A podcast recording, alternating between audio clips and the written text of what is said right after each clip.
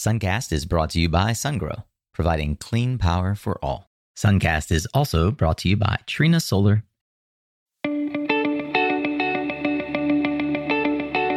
Hey there, Solar Warriors. I'm Nico Johnson, and this is Suncast. Each week, I pull back the veil on the life and business insights of clean tech entrepreneurs building the most noble and impactful companies of our time. I hope what you learn from this conversation is a catalyst for your own growth. So thanks for tuning in, and welcome to our tribe.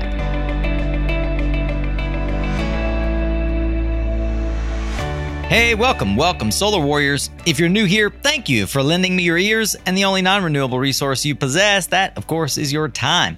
Thanks as well for giving us a chance to earn your attention. I intend to show you that the next hour is well worth the investment.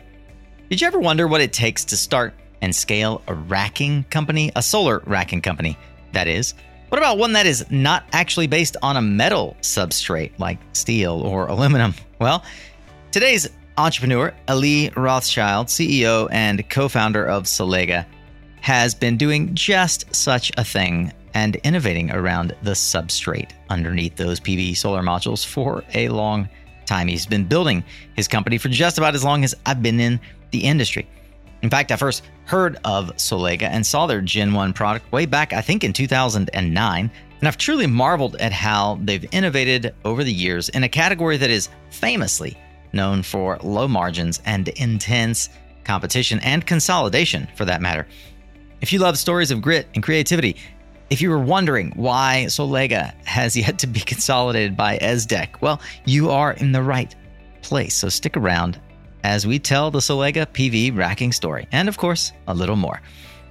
If you like what you hear, be sure to subscribe to the show, as that'll ensure that you won't miss out on our twice-weekly episodes just like this. And you can always check out more than five hundred eighty-five additional founder stories and startup advice at my suncast dot com. For now, get ready to tune up your skills, Solar Warrior, as we tune in to another powerful conversation here on Suncast. Since two thousand, Elie Rothschild has worked to improve the built environment and innovate in the solar industry. His company, Sollega, offers a unique approach to commercial rooftop solar racking, and he's truly one of the underrated and under-recognized solar warrior success stories out there, in my humble opinion. I'm happy to have Elie on the show at long last. Thanks for joining us on Suncast. Thanks, Nico. Thanks for having me. You are too kind. Well, I, uh, as we probably will discuss, have been following the the progress of the product, the company that you've created since very, very early in my career. And I'm really impressed to see the way that you've built success upon success, and in an industry where there's a lot of competition, often cutthroat competition, and what I would consider very lumpy growth. But, you know, before we get too far afield talking specifics, I'd love to hear, in your words, how do you describe the problem specifically that you created Sollega to solve? Yeah. So, Nico, as you probably are aware, and I think most people that work on commercial flat roofs, flat roofs are never flat. Mm-hmm. Uh, there's undulations. There's all kinds of obstacles you have to work around. Uh, every roof is a challenge, has its own set of, of circumstances. And back in two thousand six, we were working on a commercial flat roof project, and the racking systems that were available at that time were very frustrating, and it really planted a seed that there needed to be an easier way to install solar panels on commercial flat roofs. And that was really the, the impetus for starting Sollega. I love that. I recall very clearly sitting in the D R I Energy offices when one of your former sales guys, Bob Rudd, joined us and had um, had invited you guys. I don't know if he had like had a, one of your kits or something, but sitting there looking at this and thinking, now this is literal out of the box thinking. Why don't you take a moment and introduce me then to Sollega as a company? Why is this now, you know, fifteen year vision plus designed to solve the problem that you've just enunciated? We started looking at materials and really figuring out what was the best material to mount solar panels with. Mm-hmm.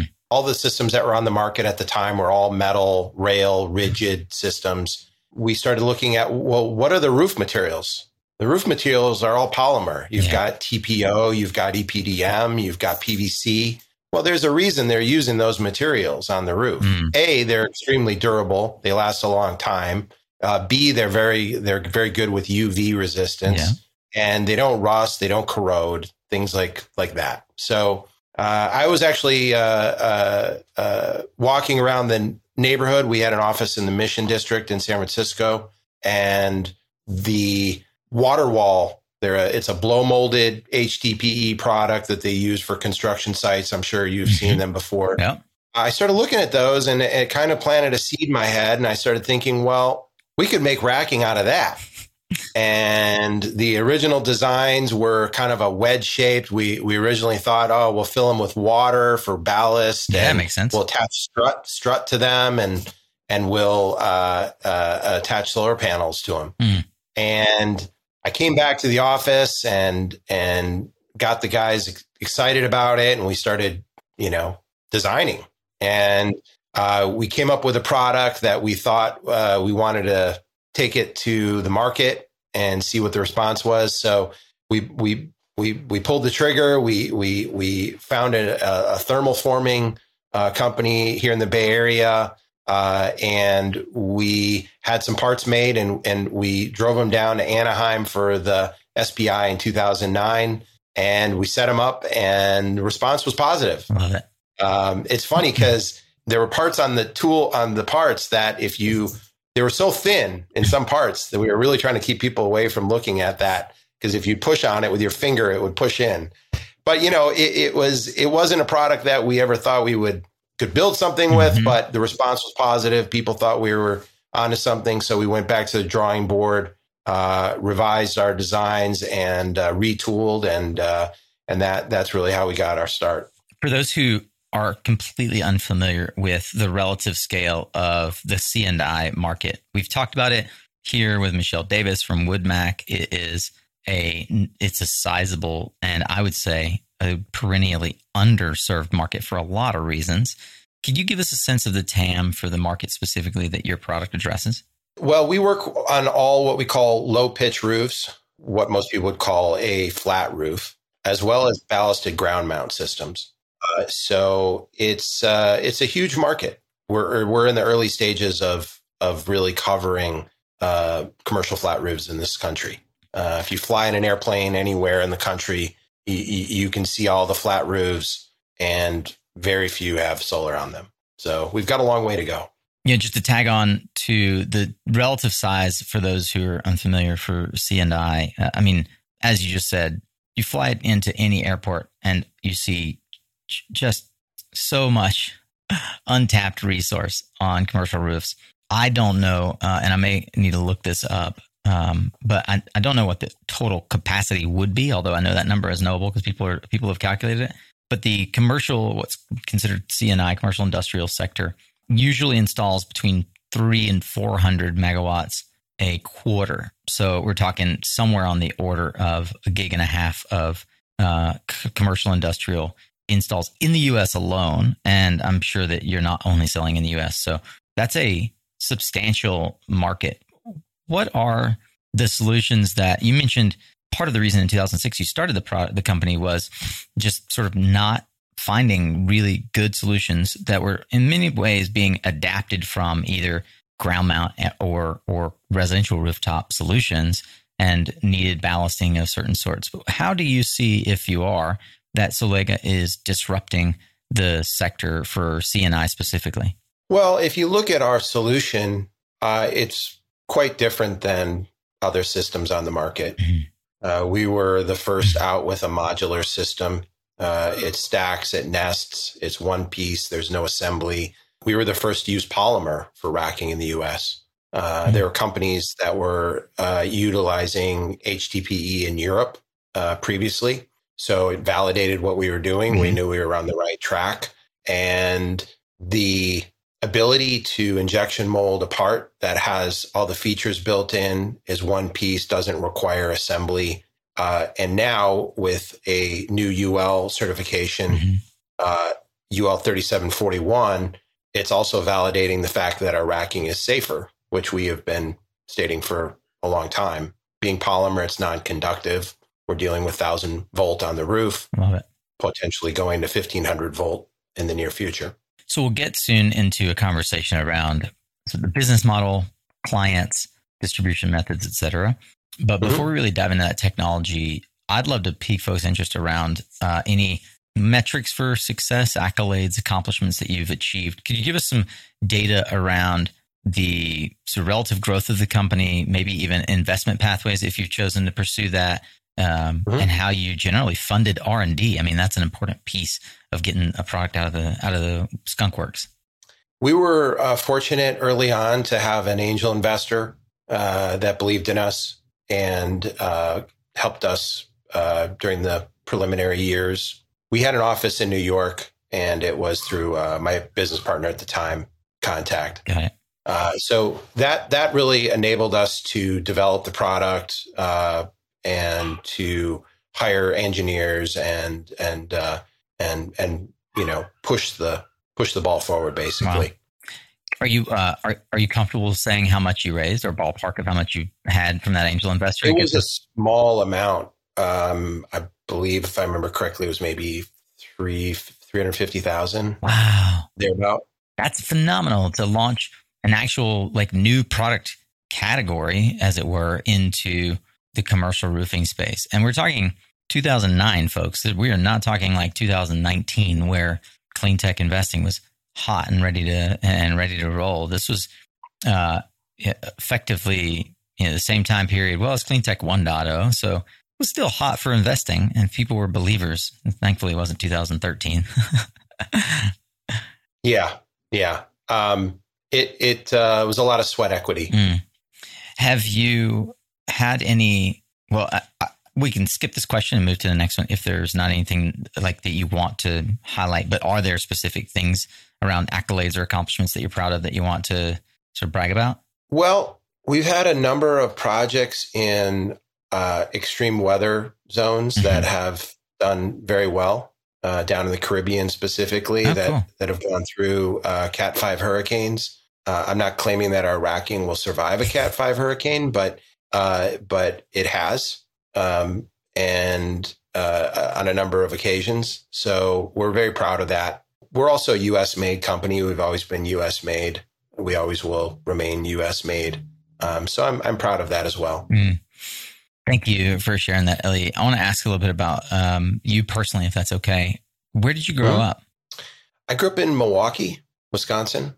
Milwaukee, fascinating. I have had a number of Midwest guests on the show lately, and I I find that this um, the answer to your early life, your upbringing, uh, in many ways is determined by where you grew up specifically. Uh, the the the life. Um, and family interaction in my area of the rural South is a lot more like um, your area in Milwaukee than California or New York. That's for sure. So tell me as such, what was the nature of the family unit that you grew up in? And talk to me a bit about the conversation for you as a young person around the dinner table. What was that like? I uh, was fortunate to uh, grow up in uh, family business. Mm. Uh, my, my family was in the art business. Mm. Uh, and we had uh, custom picture framing stores throughout Wisconsin. Uh, so as a child, I grew up uh, in the art business, and my grandfather actually had a factory and manufactured picture frame molding. No way.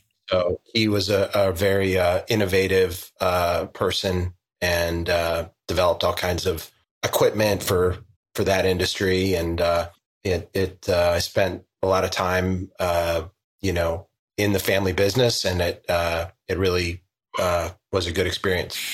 So early on, a chance to actually understand how business works. Do you remember the first time you sat in on a business meeting that you recognized as like, oh, this is business happening? I actually uh, was um, at age nineteen. I uh, took over and managed one of the locations while I went to uh, business school oh. in Milwaukee. So that that was my that was my uh, my my first uh, experience with running a business. Wow, that's yeah. a that's a wonderful early opportunity to see how uh, how business works. Do you think can you, you can you think back to that time in your life, what were some of the what were some of the things that you now you still carry with you now from running the family business at nineteen?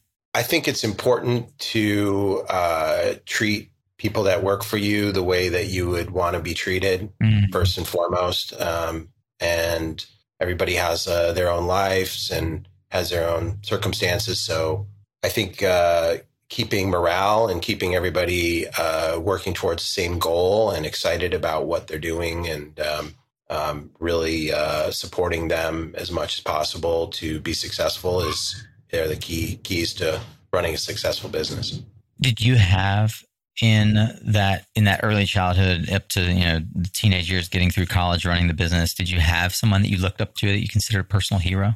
My grandparents were uh, uh, always self-employed and and very entrepreneurial, and uh, I I think uh, that was a big big impact on on my uh, upbringing. You know, following the path of the family business must have been, I am sure, a strong draw for you. You went to school locally in Wisconsin, yet we know that the end story is that you ended up in California. Can you tell me about your journey west?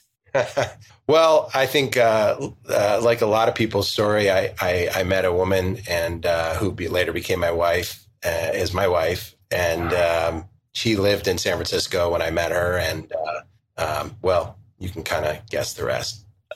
I love that. You are a man of few words, Elie. Yeah, twenty-five years later, here we are.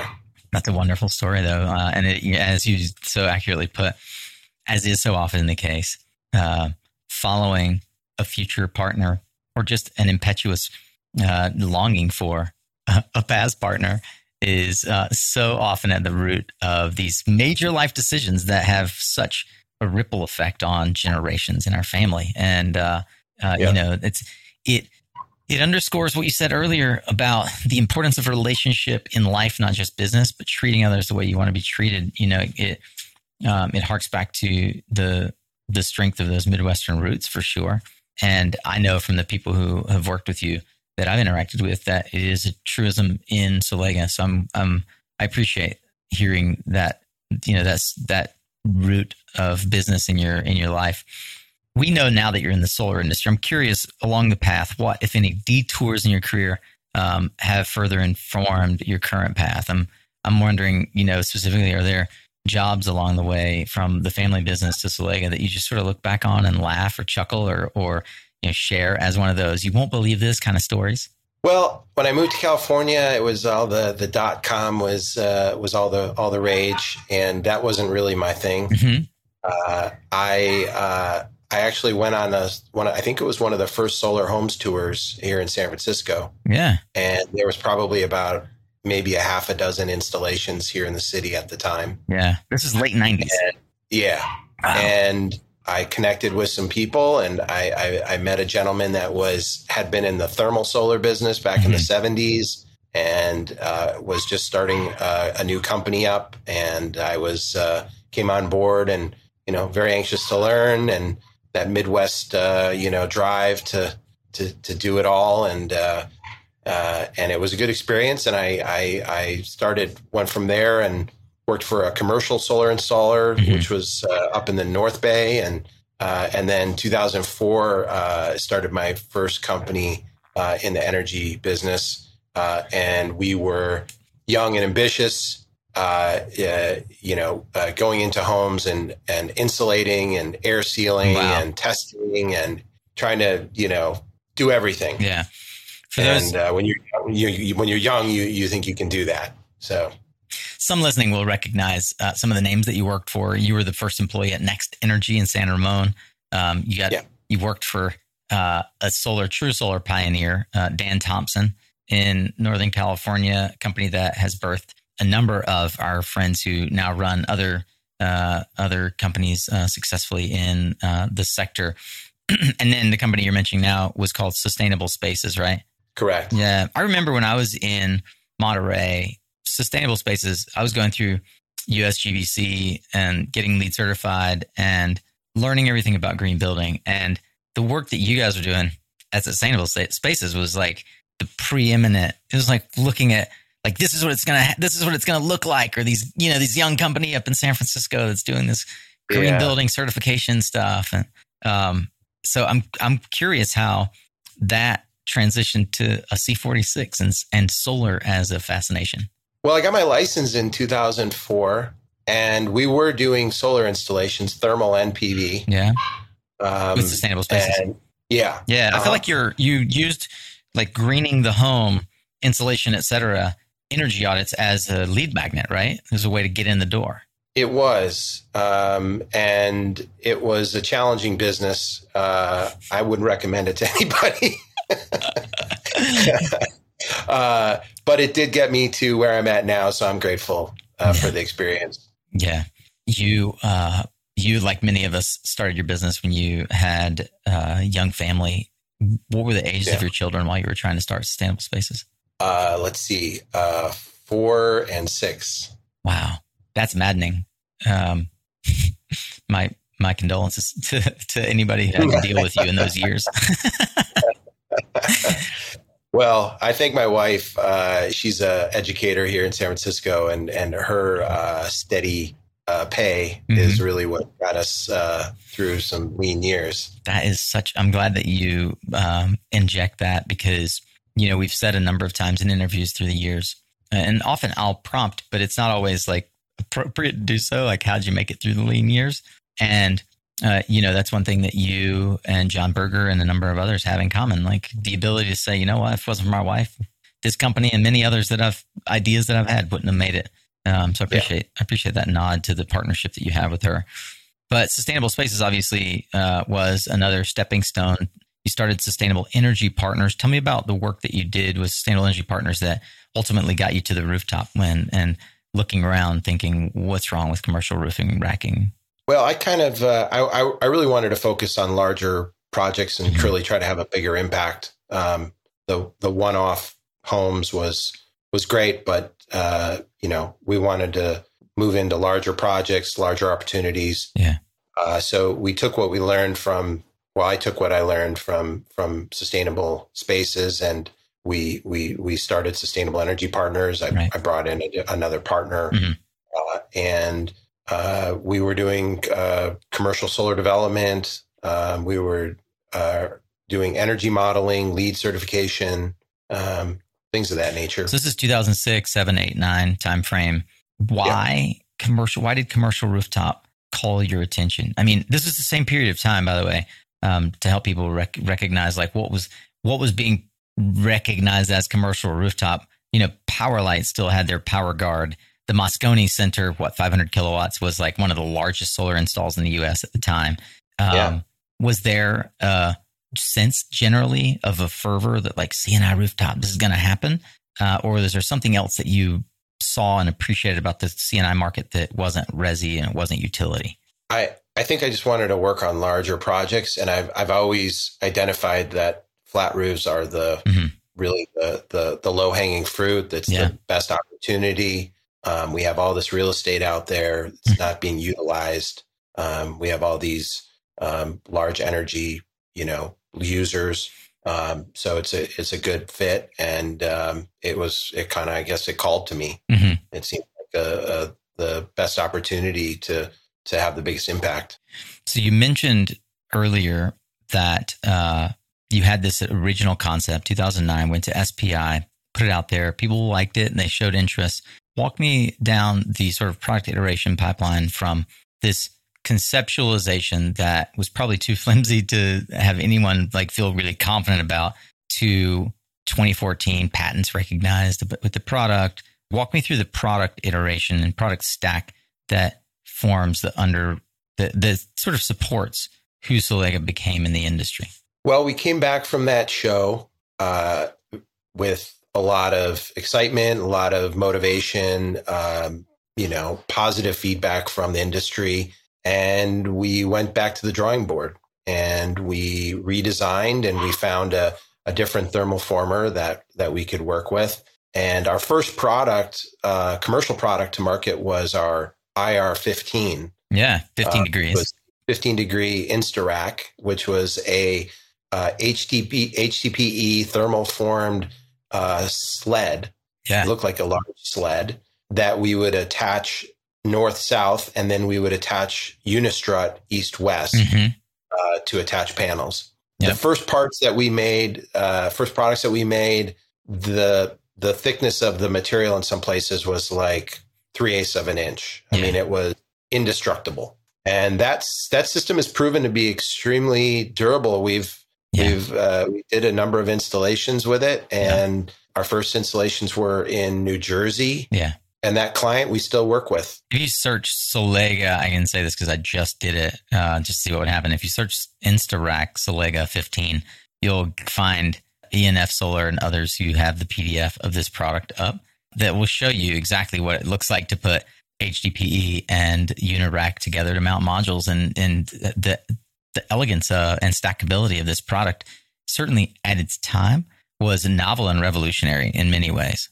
We liked working with H D P E. It's a really abundant material. It's extremely durable. Um, it's utilized everywhere for all kinds of products that require, you know, U V resistance and things of that nature.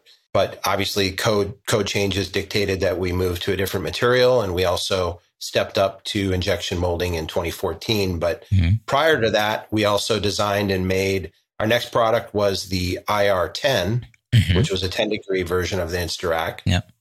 And then from there, uh, in two thousand twelve, we uh, came out with another product, which was our F R five, which was our first fast rack design, yeah. which was the first modular stackable design, uh, essentially the predecessor to what we manufacture now, uh, which was also H D P E. That product is actually uh, was installed on Turtle Bay in the North Shore of Oahu mm-hmm. in two thousand twelve, and they've since re- taken it off and re-roofed and put it back on, and it's doing just fine. And it's, it's one of the highest salt spray, highest corrosion uh, environments probably in the world. Yeah, it was also installed uh, on a huge Westin down in the Caribbean, right?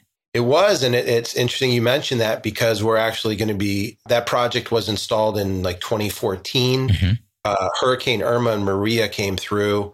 Uh, the m- first island that they made landfall over was uh, Saint Martin, yeah. and it devastated the hotel. Uh, they had a, uh, a Coast Guard helicopter circling the island post-hurricane. And we, we were lucky enough to capture some some shots from from that of the hotel. And about ninety percent of the array was still on the roof, which was very great. We were excited about it. Uh, validated our wind tunnel testing in, in real time, which was interesting. And uh, they're actually uh, just now, we're going to be shipping in the next few months, new racking to install another new system on that roof. Oh, that's fascinating. That's fantastic. Yeah. Yeah. I have uh, links to some of this stuff too for those who want to see it. Uh, there's a there's a picture of the array on the Westin down in the Caribbean, San, San Martin. If you want to check that out mm-hmm. as well in the in the show notes for the episode. Were there any core pivots in the design that were driven, or how were the core pivots in the design driven by customer feedback rather than you guys just thinking about iterating to stay ahead of competition? Definitely feedback. Always we were looking for feedback from installers and from our clients as to how we could improve. Uh, make it better. Um, obviously, there the I always called it the race to the bottom. How, how do we how do we get costs out? How do we reduce part count? How do we make it simpler, uh, more universal? Um, so that was really the the the uh, the motivation behind our first fast rack design was mm-hmm. the InstaRack is great, uh, but it's a lot of material and it's a lot of rail and and and all of the. the costs associated with that, but then there's all the other costs of, mm-hmm. okay, now we got to get it on the roof. Yeah. Now we got to stage it. Um, now we need all the labor to move it all around, these heavy things, and those all factor in. So I think when we're looking at racking solutions, really try to take a, uh, you know, you have to look at it from right from the beginning of where is this material coming from? What's the carbon footprint of this material? Yeah. You know, how is it impacting Uh, the environment to make this material? Is it recyclable? Yeah. Is it expensive to uh, to get to the job? Like, you know, so we've continued to uh, evolve our product offering. Um, we're on our sixth tooling now. we continue to improve and strengthen and find ways to, um, you know, I kind of liken it to a moving target. Mm-hmm. Uh, the industry, we have we have a, a very demanding requirements that we have to meet. We have to meet the requirements of the roofing industry, which mm-hmm. is uh, a, is can be pretty quite a bit. Mm-hmm. And we also have the requirements of the module manufacturers, which are continuously evolving and changing, right. and, and and changing the format of their modules. So it's it's really a moving target, and uh, we've we've been able to uh, maintain rel- be relevant, and um, and we're still utilizing the same design from twenty fourteen to mount panels now. Have you been curious about utility scale storage? Sungrow's revolutionary liquid-cooled solution is revolutionizing the storage landscape. Its built-in D C to D C coupling, combined with other features like higher energy density and three percent slower battery degradation, make it a robust solution that companies nationwide are choosing. You can learn more about this innovative solution by Sungrow by visiting mysuncast.com forward slash Sungrow.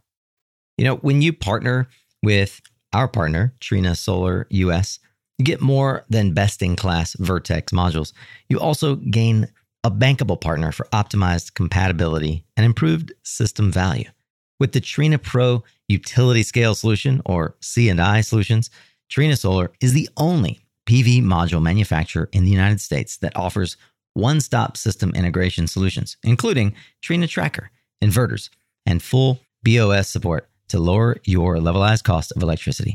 Learn more at mysuncast.com forward slash Trina.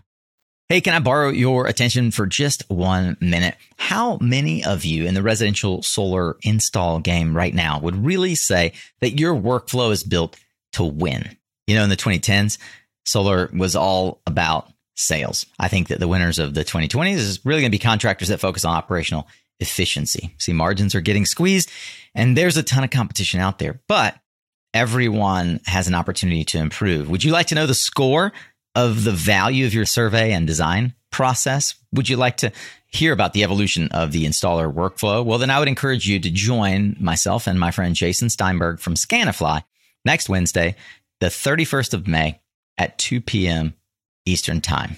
Or maybe it's this Wednesday, or maybe you already missed it and you need to go see the replay. At any point, you are going to benefit from the insights that we're going to reveal, the benefits of a tech-driven solar ops program, the transition from manual to digital surveys. It's all there. I hope that you will check in, tune in, register, and uh, throw us some hard questions. We always love it in our live broadcasts. Join us May thirty-first, two p.m. with Scanifly. See you there. The thing for me in the design of your product was that I, immediately when I saw it, that it stood out to me twenty, you know, not twenty, twelve years ago when I first started really looking at this product as an option for some of our projects, is how universally scalable it was. That I didn't need to order, like I could decide on different inner row shading and it didn't matter because because the the rows could be independent of one another. And the things like th- talk a bit about the the special sauce in the product itself that differentiates you from some of the other competitors in the marketplace as you think about being able to offer installers an option that flex that can be flexible with them. Flexibility is really important. You know, I, I really wanted a, a, a racking system that I would want to mm-hmm. install. Yeah. I, I took my experience from installing systems and and really apply that along the way. Mm-hmm. I want a system that's all top mount. I want a system that's one size tool. Right. Um, I want a system that's universal as much as possible, and it's easy, quick, um, and to you, to what you're referring to in terms of flexibility, it needs to be able to handle undulations in the roof. Yeah, and it needs to uh, be flexible in terms of being able to work around uh, obstacles on the roof. Yeah, uh, in real time. You got your start in projects. You got very much your feedback and your ideation around being a developer with Sustainable Energy Partners. As such, did you struggle with the revenue model early on? Are we a developer that uses our own product? Are we like, how did you, how do you think about that? How have you evolved in the way that you make money? I mean, you're clearly just a product manufacturer now, but are you? Well, I think of us as uh, engineering, R and D, mm-hmm. manufacturing, sales, uh, marketing company. Yeah. We don't develop projects. Yeah. I, I, I, wouldn't, I wouldn't want to compete with our customers. Mm-hmm. But when back when we were developing projects, yeah, I mean, cost obviously is is key. If, mm-hmm. if we could shave a couple pennies off of our costs, that was, you know, price per watt, that was a big deal. I know we talked a bit about some of the customers that you've had, but I feel like that first lead customer that is the first domino always is not only great satisfaction, but it is informative of where ultimately the product is going to achieve what we call product market fit. How and when did you finally achieve that product market fit? Well, give me the story of that first lead customer that really nailed it for you. Maybe it wasn't the first customer you sold it to, but the one where you go, okay, this time, like this, this just unlocked what I think is the market we're going to serve.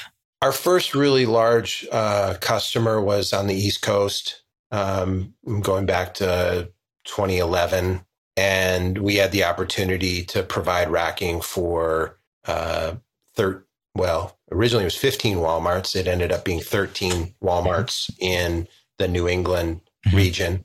And uh, that that was really our, our first uh, what year? Sort of twenty eleven, twenty twelve. Oh, right on. Who was the installer? That, was that Green Skies? Yeah. Mm-hmm. I love it, man. Mike Silvestrini and Andrew, like always, yeah. were on the cutting edge of what products yeah. to use. There was yeah. seriously harbingers of like technology on the front edge. We were fortunate enough to work with them. And, and that was really our kind of large, first large portfolio mm-hmm. of, of projects that uh, um, we, we, we knew we wanted to work towards, work with companies like that, that were doing portfolios rather, you know, necessarily than the smaller one-off uh, type of opportunities. Obviously we work with everybody now um, and, and we're happy to provide racking for all, you know, yeah. flat roof or ballasted ground mount. But, um, but that, that was a, a I think a, That was a turning point for us. Well, when you can get an anchor client like that, that believes in the product as well on a name brand like Walmart, that does wonders for validation in the marketplace and, and pull yep. through for other product. And that, having been in manufacturing three times in my career, is that's the seminal, like that signature client that everything else hinges on. Be that as it may, in the Northeast is uh, Panel Claw. And it, this is not a market um, bereft of clever and capable competitors. You know, Panel Claw, Panel Claw and basically almost all of their competitors in the U S besides you feel like they've been rolled up into ESDEC or some other manufacturing um, sort yeah. of stronghold.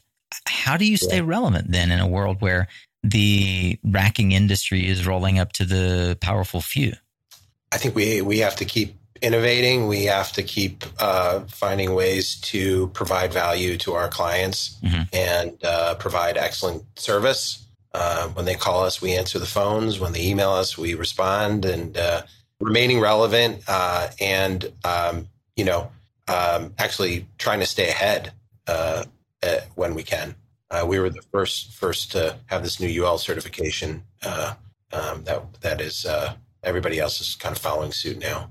So I want to talk about the innovation around sort of partnerships, and we'll get specifically into the U L in just a second. But a manufacturer has to think about direct sales, which you've done a lot of, and distribution and mm-hmm. even partnerships. I think one of the non-obvious partnerships uh, that has been successful for you, and now I, I, I wonder with them being a part of ESDEC if that, if that continues, is Iron Ridge. You know, Iron Ridge is another homegrown U S manufacturer that um, was a big sales channel for the for your product. Uh, I, I can't remember if they white labeled it or how you guys put that together. They do. Yeah. Mm-hmm. Yeah. Yeah. And, and they've been great to work with. Uh, great company. We've been working with them for about three years now. Yeah. And uh, as, as everybody probably is aware, Iron Ridge, they, they're large in the flush mount mm-hmm. uh, space. Uh, they, they sell their product exclusively through distribution. Mm-hmm. Um, so it was a good fit. They mm-hmm. were looking for a flat roof solution, and, and we, we had one. And, uh, uh, so we, we white label it to them. They, they sell exclusively through distribution, and we handle direct sales. You know, as I was thinking about the partnership that you have with Iron Ridge and the fact that ESDEC has bought all of your major competitors, is Sollega, like why is Sollega still independent, and wonder what the future looks like for your company in that regard. Well, I think we're we're independent. I, th- I think we're just a independently minded company. Mm-hmm. Um, we we've sort of forged our own path, and mm-hmm. with a unique product offering, and yeah. we're financially uh, in a good position, and we have a good solid client base. Yeah, uh, a lot of repetitive business. Um, we're we're continue to innovate. You know, having this relationship with E S D E C uh, is is has been good. Yeah, um, and they've they've also validated, you know, our product. And yeah. really, I think at the end of the day, my goal is always been we all need to figure out how do we speed up this process of getting more solar installed. Mm-hmm. Yeah, and that's that's what it's all about. Like yeah. that's that's what I get up in the morning and think about, and and and my whole team thinks about is mm-hmm. how, how do we how do we remove the the roadblocks the the how do we how do we minimize um, uh, you know obstacles to to getting more solar on more roofs. Well, we've mentioned it a couple of times here in passing, but let's get into one of the ways that you are uh, innovating in the market that I find particularly interesting for uh, for commercial rooftops specifically. Folks will recognize that there is um, there have been raised safety concerns. Things like rapid uh, module level shutdown um, is a, you know it's a requirement uh, in the North American uh, electric code. It has caused no lack of consternation for both the racking and electronics uh, power electronics providers in the industry. Tell me a bit about the announcement that you guys recently made with S M A and and expanding out to others around uh, U L certification that creates a distinction for you in the market from others? So U L thirty-seven forty-one, uh, it, as you mentioned, has to do with rapid shutdown. Uh, there are really a three ways uh, to meet rapid shutdown that are depicted in the code. Uh, one is the use of M L P Es, module level power electronics. Uh, two is a B I P V system that has no metal. And three is a section of the code called P V hazard control. And what P V hazard control is is a very detailed testing procedure mimicking a first responder sort of worst case scenario on the roof. It's wet. They have a specific type of hammer that they use, falling on a panel, reaching over to another row of panels. What's the potential for them to be energized to create a circuit? S M A uh, approached us, I guess, about two years ago now and said, hey, we're working on defining working on defining the testing guidelines on this with U L. And we think your racking would be a good fit. Are you interested? Wow. Well, of course. I mean, you know, the, one of the largest inverter manufacturers in the world approaches you and says, hey, we want to work with you. Of course you say yes. But also the the obviously the the the implications of of not having to have the uh, optimizers and or module level power electronics is a huge benefit to uh, solar installers yeah. and, and end users. We historically have not been involved on the electrical side yeah. so much. We're, we're dealing with grounding, bonding, but we, we, we, we historically have not gotten involved in what, well, what kind of inverters are you using? Hmm. What's your stringing and yeah. um, things of that nature. So, so now we're, we're, we're, we're, We're more involved in that, and we're putting together U L thirty-seven forty-one specific layouts. There are mm-hmm. design criteria requirements in order to meet that U L certification. So all of the strings for that inverter need to p- be within the P V boundary array, which yeah. is one foot. So the inverter has to be mounted within one foot of the array, and all of the strings for that inverter need to be within that array. Mm-hmm. So you can't have a sub-array with conduit running over, things like that. The benefits are are numerous. Um, one, you obviously you have the uh, avoided upfront costs of of the equipment uh, and of the the labor to install them. Yeah. Uh, two, you have one third the number of M C four connectors on the roof or whatever kind of connectors you're using. Yeah. And three, you have the long term O and M implications of not having equipment on the roof that historically has been sort of a weak link we've seen in, in systems. Yeah. The failure, failure uh, rate with them, it, it, you know, it's not insignificant. Right. So, um, so you have a, a longer term uh, solution that is actually safer, mm-hmm. as we have proven through the testing. It's fascinating. Is it, who else is qualifying? When when I first saw the press release for you guys getting this, uh, I had not heard of this P V hazard control.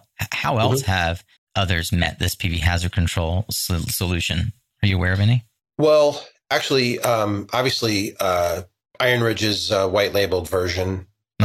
uh, the B X example. has has it, um, and that's been one of the added benefits of working with them is is shared uh, uh, testing and things like that. Panel Claw has it now with their new system uh, under the E S D E C Iron Ridge mm-hmm. label, or I guess not Iron Ridge label, but the E S D E C label. Mm-hmm. Um, and I believe Unirac is also um, uh, going to be achieving that soon for their their products. So those are the ones that I'm aware of. Yeah. Do you feel like you pushed them through this innovation to to take that step? I think any of uh, any any of the racking companies in our space are going to need to have it in order to remain competitive. Uh, okay, that's super interesting. You all, as I recall, were the first to comply, the first to achieve this mm-hmm. as a standard.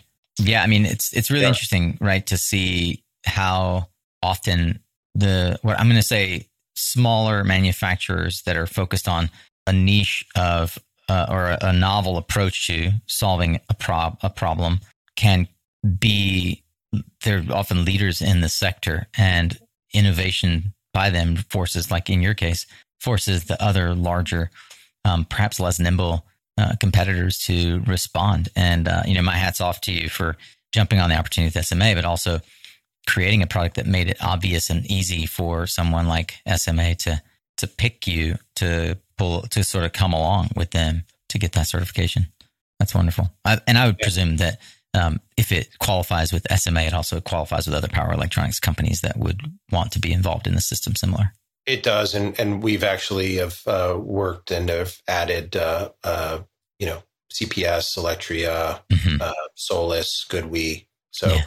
um, we, we want to be able to, going back to that universal uh, approach, um, we really want, we want to be able to work with everybody. We want to work, be able to work with all the modules. Yeah. Manufacturers as well as uh, different inverter companies, but we really thank S M A for uh, spearheading it and being a, the innovators that they are, and uh, and working with us to to bring it to market.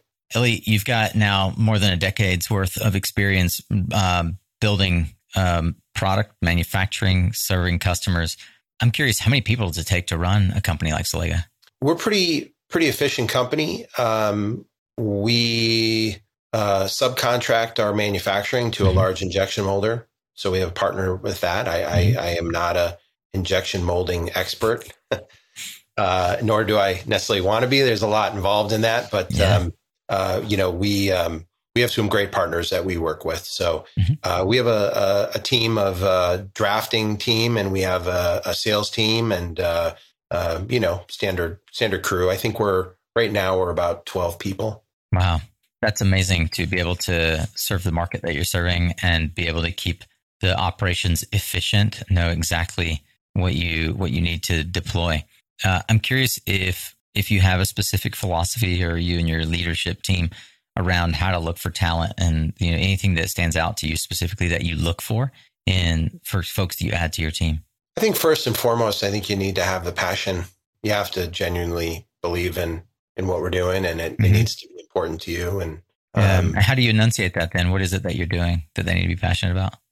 I think they have to, obviously they got to care about the environment. They need to mm-hmm. care about energy usage and about believe in solar basically. Mm-hmm.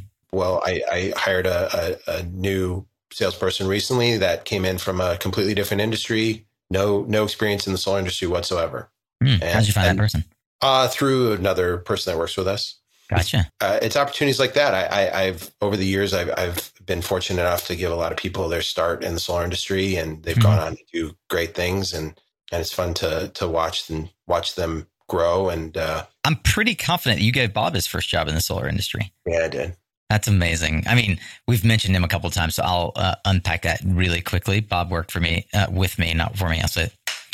Bob worked with me along alongside me at D R I Energy, went on to work for Sharp and then Solar City, and now runs P- Plus Power with some of his business partners, someone who's done a tremendous amount of uh, of solar power deploying in uh, in our uh, in our Bay Area community. Um, and like Bob, there are other stories of careers that you've helped launch in the solar industry.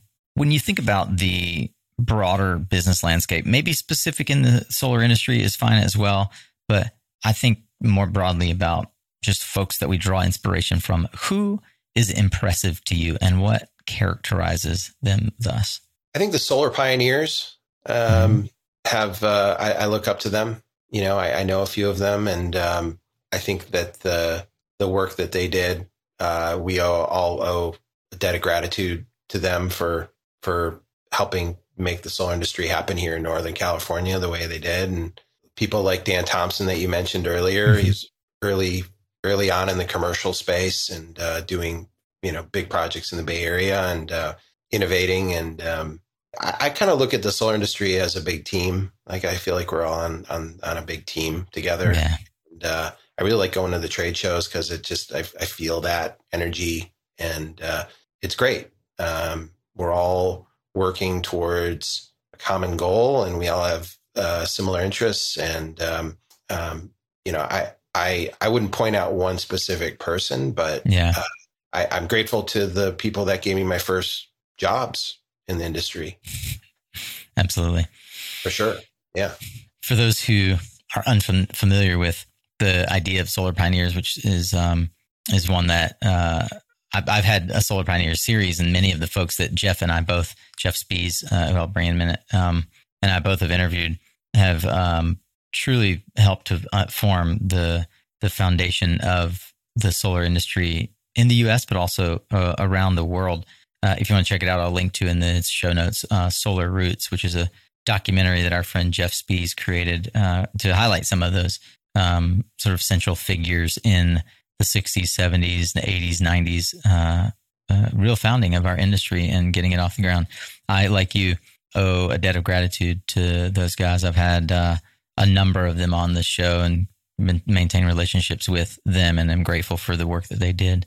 I wonder, are there any particular salient lessons or takeaways from early mentors or leaders that had a profound impact on you? And how do you pass those along to the folks on your team or those around you? I mean, obviously my family, uh, my, my, my grandfather was an innovator and inventor, and uh, he, he instilled in me the ability to solve problems and to don't, don't give up. Just keep, keep, keep working at it, yeah. uh, and believe in what you're doing. And, and you, they don't, it doesn't always work out. Mm. Sometimes yeah. you, you, you, you, you have to, you know, reevaluate what you're doing and, uh, and, and, and, you know, but, uh, I think just keep pushing forward is, is really the, the key. And, and I think having that confidence and belief in your, yourself is, uh, is important. Yeah. I think that also a key to leadership is being able to make tough decisions often sooner and faster than you want.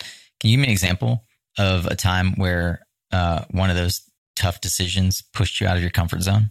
I don't know. My comfort zone's pretty big. I, I, I don't really, I, I, don't, I, uh, I, I do try to make, uh, uh, I, I, you know, we're in a fast paced industry. Um, and we do have to make decisions quickly. Yeah. Um, I think the most important thing is, is, is honesty, honestly, uh, honesty with your people that you're working with, honesty with your clientele. Um, you know, everybody makes mistakes sometimes, and, and that, uh, it's, it's how you handle those and, yeah. and living up to it, I think is, is the lesson I could pass on. Um, yeah. I think the solar industry overall, feel very fortunate to work in this industry. You know, I have friends that work in other industries, and we have a lot of integrity uh, yeah. in our industry. People have a lot mm-hmm. of integrity, and they, they're solid, um, really solid people. I have a, a very good friend that works in the music industry, and that's not always the case. Very, very unsolid, very mushy ground. yeah. yeah. Very murky. Yeah. I yeah. came from the music industry. Oh, okay. So, you know, mm-hmm. I do indeed. I do indeed. Um, I had a boss, by the way. Um, I just want to tag on the most important thing is honesty. Um, sort of in the similar vein, I had a boss say to me, he says, Nico, I won't try to imitate his British accent, but um, but I loved uh, every time he would share a, a truism with me, it was all the better because it came through in a British accent. He'd say, Nico, uh, I want to hear good news fast, and I want to hear bad news faster. That's and, true. Yeah. Yeah. And I think that I didn't appreciate then as much as I do now as the owner of a company, um, the sincerity in that, what he was trying to convey to me. Mm-hmm. You know, like I heard it a bit like he wanted to, you know, I, I heard the the sincerity, but I had that skeptical mind of like, mm, I don't know, like you're just trying to manipulate me to get to tell you if something's wrong. And I don't know if I want to share anything is, that's wrong. And, yeah. you know, what we know to be true is that Um, as founders, we can't fix stuff if we don't know it's broken. We can't intervene if we don't know something's stuck.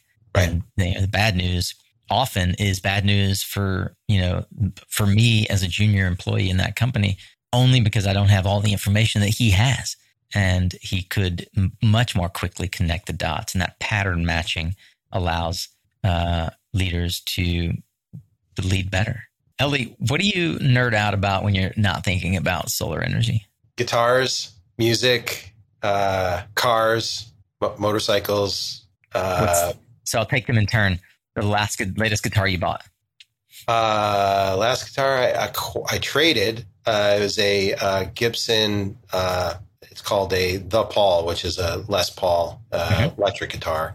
Mm-hmm. Um, I like working on guitars. Uh, I like you like do. working with my hands and fixing things and working on stuff. I'm I'm a kind of mechanically inclined person. Fantastic. Uh, your uh, favorite music genre? Um, I if would you had have to pick to, one. Yeah, I, I mean, I, I think I'm at heart. I'm a folk musician. Yeah, yeah. Give me an example of a folk musician for people who don't know what that means. Um, I I, I mean, I would say somebody like Doc Watson or um, yeah, uh, you know. Uh, I, I, I, I would even put somebody like uh, Woody Guthrie, mm, stuff like that. Cool. Yeah, yeah, cool. And finger pick? Yeah. Yeah, fantastic. Uh, car, uh, how do you think about cars? Practical, flashy, motor, like love motors, uh, hate motors. Talk, tell me about like... I mean, my it, it's changing. Uh, I, I, I was always, cons- I've always considered myself a gearhead, uh, uh-huh. uh, by fixing cars, working car, having vintage cars and, re, you know, restoring cars and things uh-huh. like that and rebuilding engines. And, yeah. Um, and, uh, the electric revolution is going to make that difficult. Yeah. Yeah. I think once you drive an electric car, there's really no going back. Uh, so I, I have, yeah, I have an electric car. I have another electric car on order. One of the Apteras.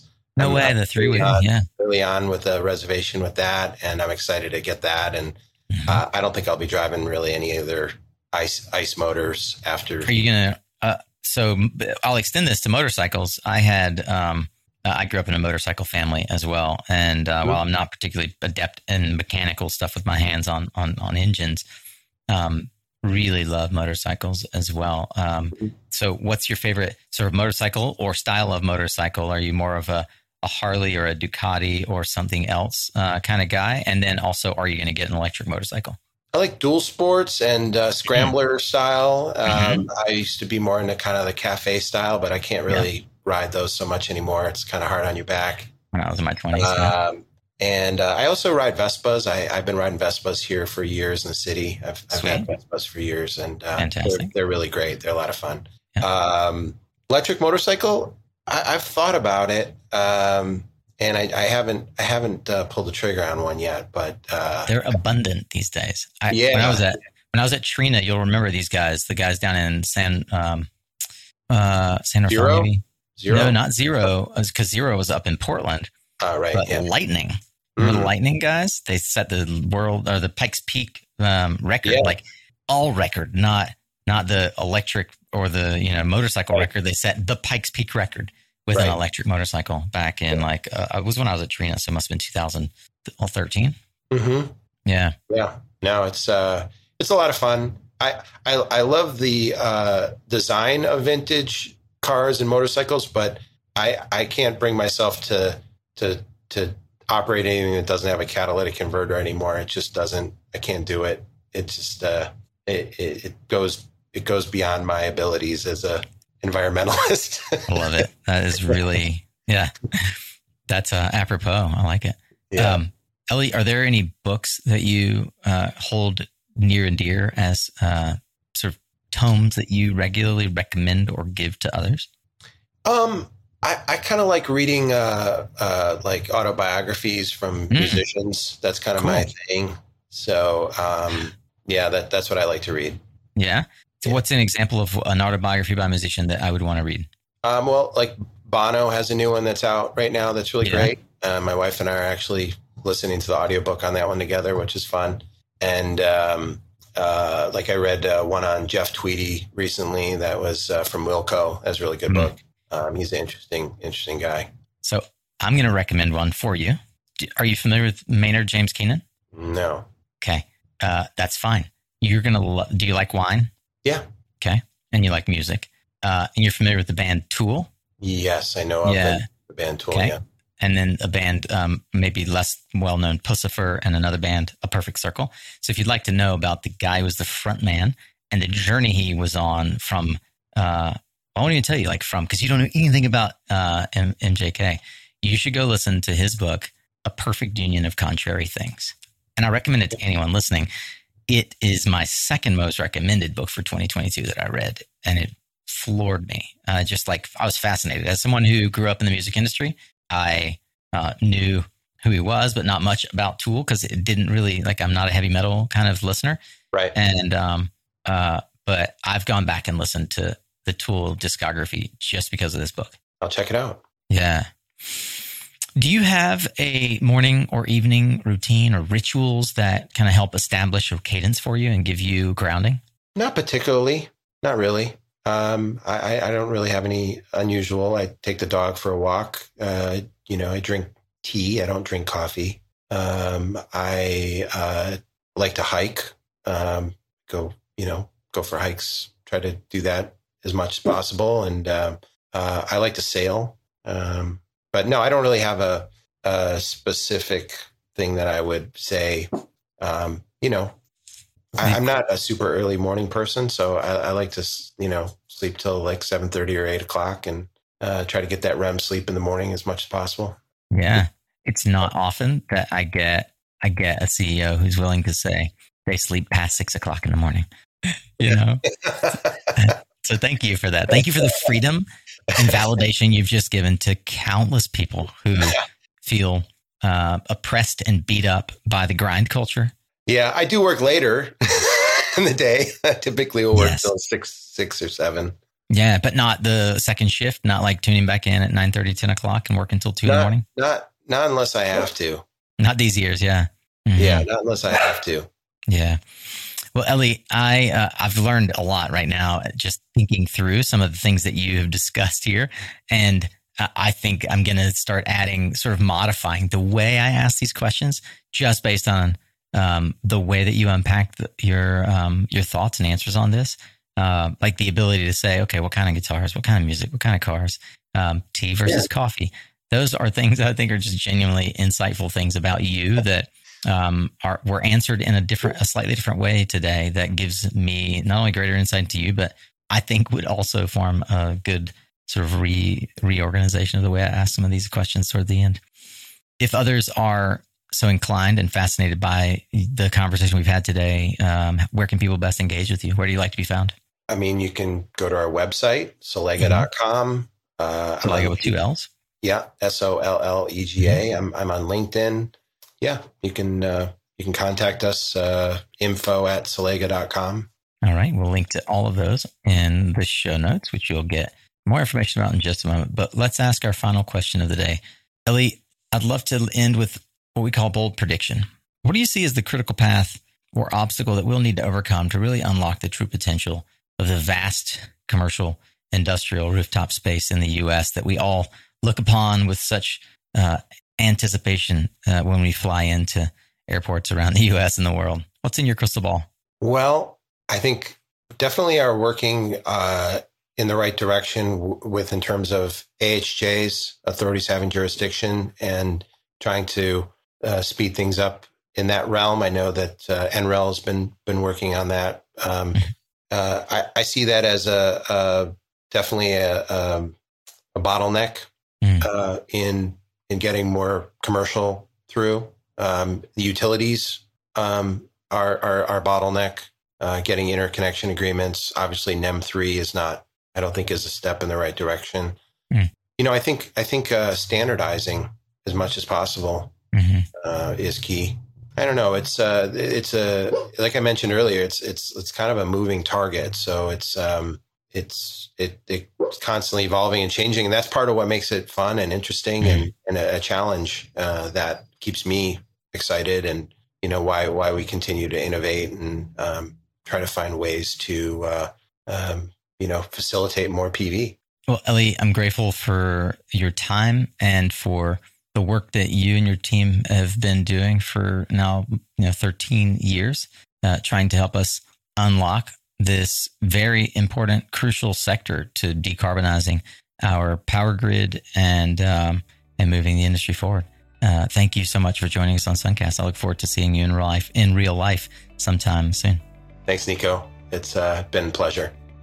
All right, Solar Warrior. Well, that is a wrap on today's episode. I'm so grateful for Elie. Thank you for taking the time, man. It is so good to get a chance to get your story finally under wraps. We've tried for years to try and connect and get this done. So I'm grateful that we finally made the time. And boy, was it worth it. I learned a ton from Elie. I'd love to know here what you learned. And of course, if you're eager to keep learning, you, my fellow Philomath, can find the resources and highlights from this discussion, along with all the other goodies that we get in every episode, along with social media links, book recommendations, and more, by clicking on the show notes tab at my suncast dot com. What was your favorite part of this episode? Would you share it with us over on LinkedIn? You can find my LinkedIn right there in your podcast player of choice in the description. Click on through. You'll see a podcast post that I've made either on our Suncast Media page, but probably on my personal page as well. Uh, and let us know what was most interesting for you. Was it how Elie funded the company? Was it the stories about moving to California, growing up in the Midwest? Perhaps it was how they pivoted and iterated around their first racking designs, or maybe the fact that they figured out how to sell it before they actually had the product in the marketplace. All of these are wonderful and viable options. I would like to hear from you. What was it that you're taking away? Hit us up. Uh, you can also email me, Nico at my suncast dot com. I love hearing from you. Who else like Elie do you think deserves to have their story told here on Suncast? I hope you'll join us next week for our Tactical Tuesday and our long-form executive profile. Just like this on Thursday, we bring leaders on the front lines to you each and every week, and we go deep on topics that I know are going to help you build your business and your career. I want to take a special moment and thank our sponsors who help make this content free to you. Sungrow, as our annual sponsor, has doubled down in their second year. Thank you, Sungrow. You can learn more about them as well as our other partners at mysuncast.com forward slash sponsor. That's also where you can learn how to partner with us to reach thousands of solar warriors and clean tech champions twice a week, just like they do. Remember, you are what you listen to. Thanks again for showing up, Solar Warrior. It's half the battle.